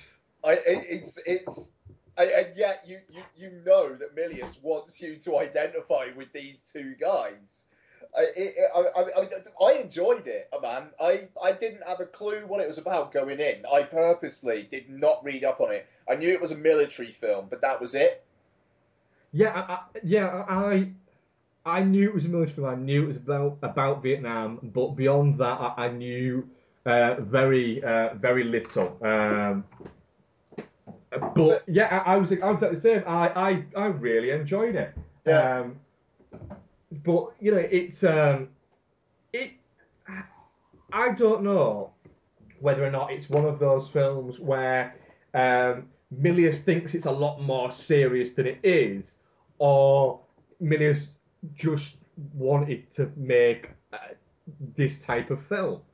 Uh, you can never quite tell with, with, with him. I think there's certainly um, feelings of that there, or that Milius wanted to say something, but he also wanted to just show shit getting blown up. And there's, it looks like there's some early kind of CGI in here. Yeah, I mean, they, they, they make a point of saying visual effects produced by somebody in the opening credits. And, I mean, to be fair, the does look CGI, yeah, it looks alright. I mean, it's probably just because it's all done under, like, the- the cover of night and clouds and whatnot. Hmm. But, and I mean, there's obviously obvious model work here as well. Um, but it, it's, they're like, they're, the, the, the scene where they're doing the main bombing, and it's like the cockpit shots, and you're seeing all the fire coming at them Yeah. as well. It's really well done. It's a very visceral sequence. Mm, It look it looks great. uh, You know, Yeah, it does. I mean, there's there's films that were made ten years after this with ten years worth of of growing visual effects uh, that look a lot shitter than this. Yeah, You know, it, it does look good, and the the obvious. Um, I think it, it, it's what helps in terms of production value is the fact that um, the U.S. Navy has obviously allowed them to spend a lot of time uh, with their equipment to basically to be able to make you know this look great, and that that adds kind of you know that adds production value straight away there. But it does feel you know, it all feels quite nice and well lived. You know, there are parts of the story that just aren't explored at all. You know, there's this relationship set up between um, Jake and uh, Rosanna, uh, Patricia Arquette's, um sorry, no, Rosanna, I was right first time. Rosanna Arquette's um, character, uh, which I can't even remember her name off the top of my head. No. Uh, I, I, don't, I don't think Milius did. no, I, I- do you know what? I'm actually looking through um, on um, Wikipedia the Flight of the Intruder thing, and her name isn't even listed as a character. Yeah, there you go. Um, you know, there's that developed, but then it, it, it literally is thrown away within seconds. Yeah, I mean, you get like a couple of passing mentions about her, and he, he has like a letter from her at the end. But Yeah. that that I mean, he's got that letter, and then Danny Glover says, "Oh, you know, you're like me and uh, me and uh, Cole. You're a lifer," and it's just like he's never gonna fucking see that woman again. Yeah, and it, you're also like, at that point, I was like, Cole was, was a lifer because he died. You know? Yeah, but I mean, like, he Cole, might have checked out, you know, in like a few years' Well, I time, mean, the war was- ended. Well, no, I mean, like, it was his third tour of duty, wasn't it? And it was Well, he like, just because liked the action, didn't he? And Yeah. Dafoe plays that so well. But it's a great, you know, thing where it's like, you know, people don't like working with me. You know, the cap, you know, pilots don't usually last very long with me. Uh, and then he's like, you know, I like you, and you, and you get the feeling that he's crazy, uh, Willem Dafoe, and that that works really well. Um, but then you've got the, the end bit where you know Dafoe essentially makes the choice to go right. Either I can definitely die, or this guy can come for me, and there's a chance we both die. And he, he starts shooting while he's trying to come and rescue him. He actually starts shooting at him. Yeah.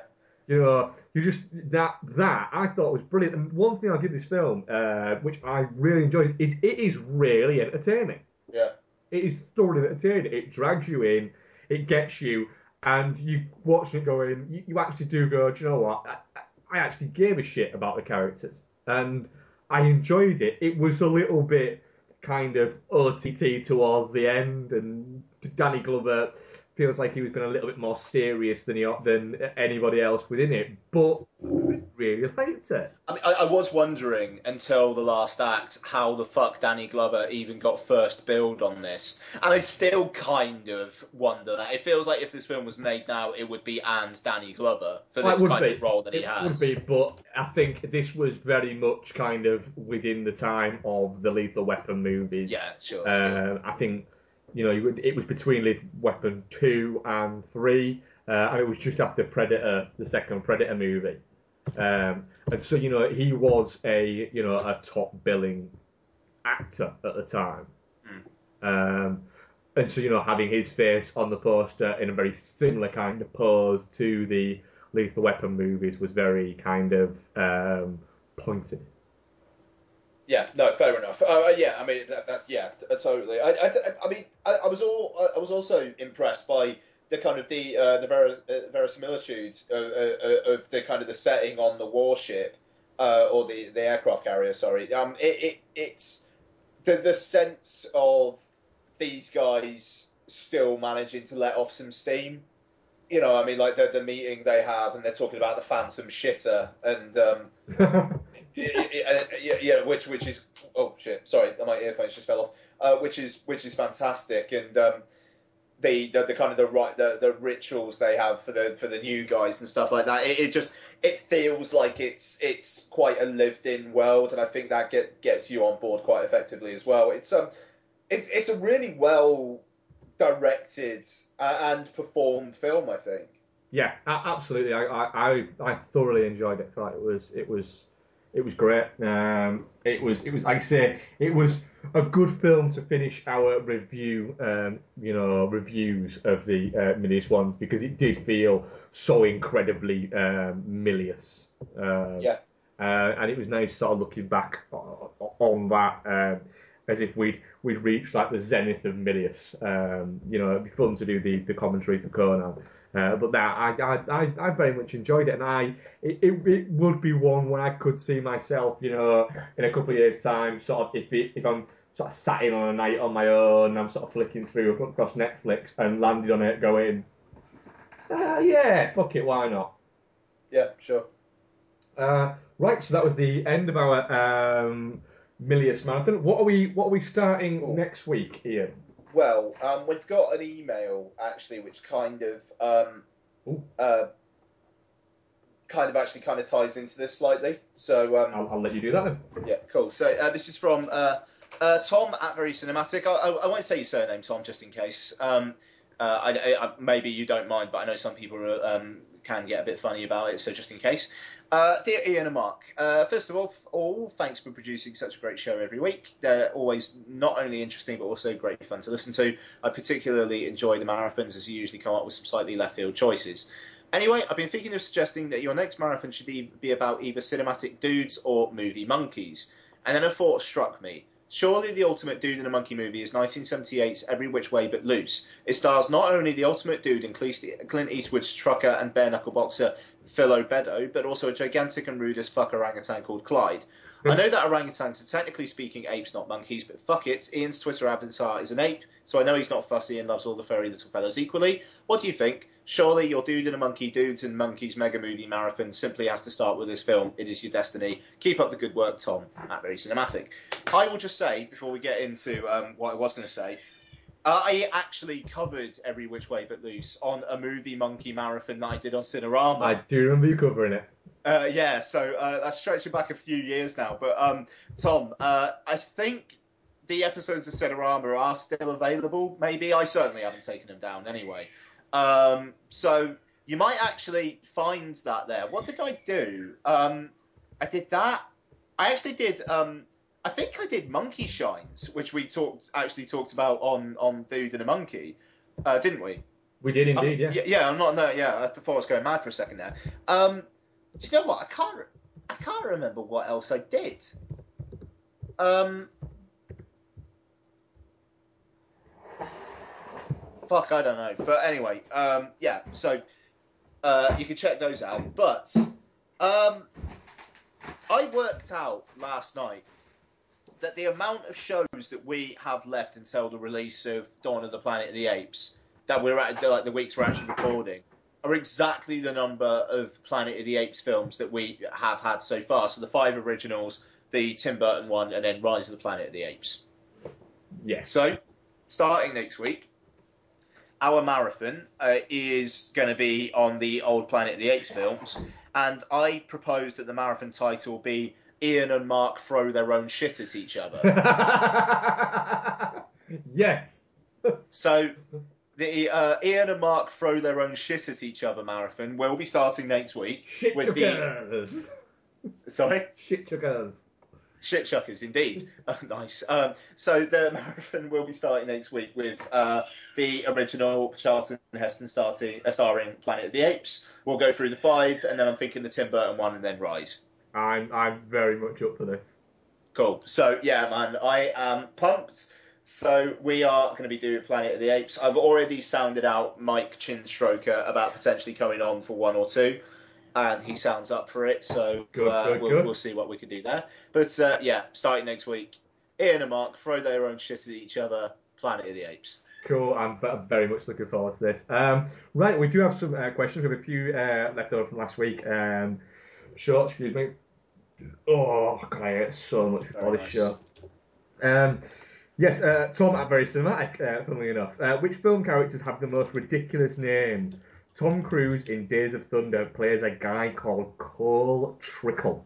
Yeah, okay, that's fucking mental. I must have seen this because I was just thinking Cole, uh, thinking Cole Trickle, but I don't remember seeing that question.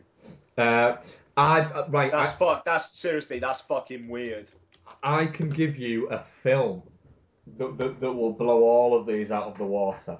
Oh yeah. Has anybody heard of, and I'm sure you will have done, it's a great film, a, a- masterpiece, if anyone would say.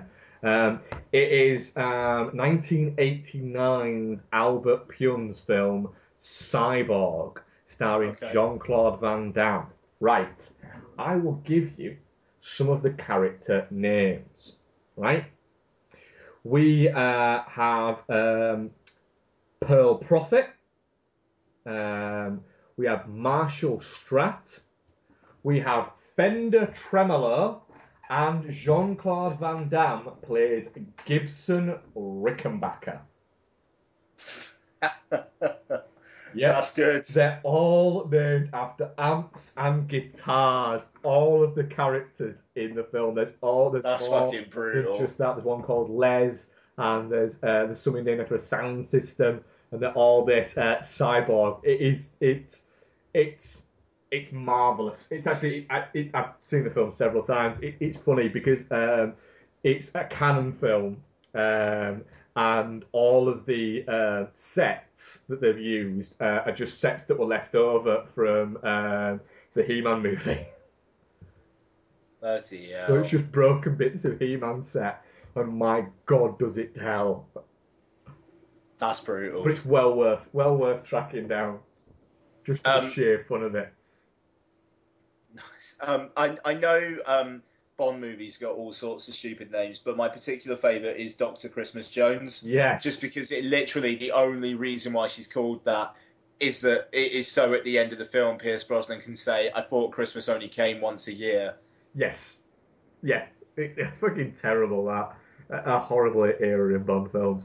Um, we have uh, Ethan M. Bar, Ethan Bar 2 on Twitter. Um, if you were to wear a fake head for the rest of your days, whose head would you choose? I think that's in reference to um, the fact that we could Frank on the last show. Um, I, I'd go full fucking meta on this. I'd wear Fassbenders because that's going to open every single door. I'd wear Ron Atkinson's. Fucking hell. I think we could both wear on Atkinson's. That's true.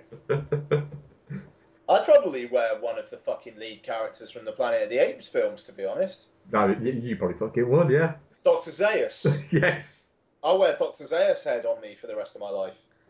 Cool. Uh, and the. or Uh, Hayao Miyazaki. oh, he's, got, he's got a nice head, yeah. Because I'll tell you what, there's this HSBC commercial that was about doing the rounds like a year or two ago, where it's an old um, Yeah. Asian man, I and, uh, and, and um, I always like I, I said to Dom that when I grow up, I want to be that man. Like, he- when I he I'd be an just- Asian man.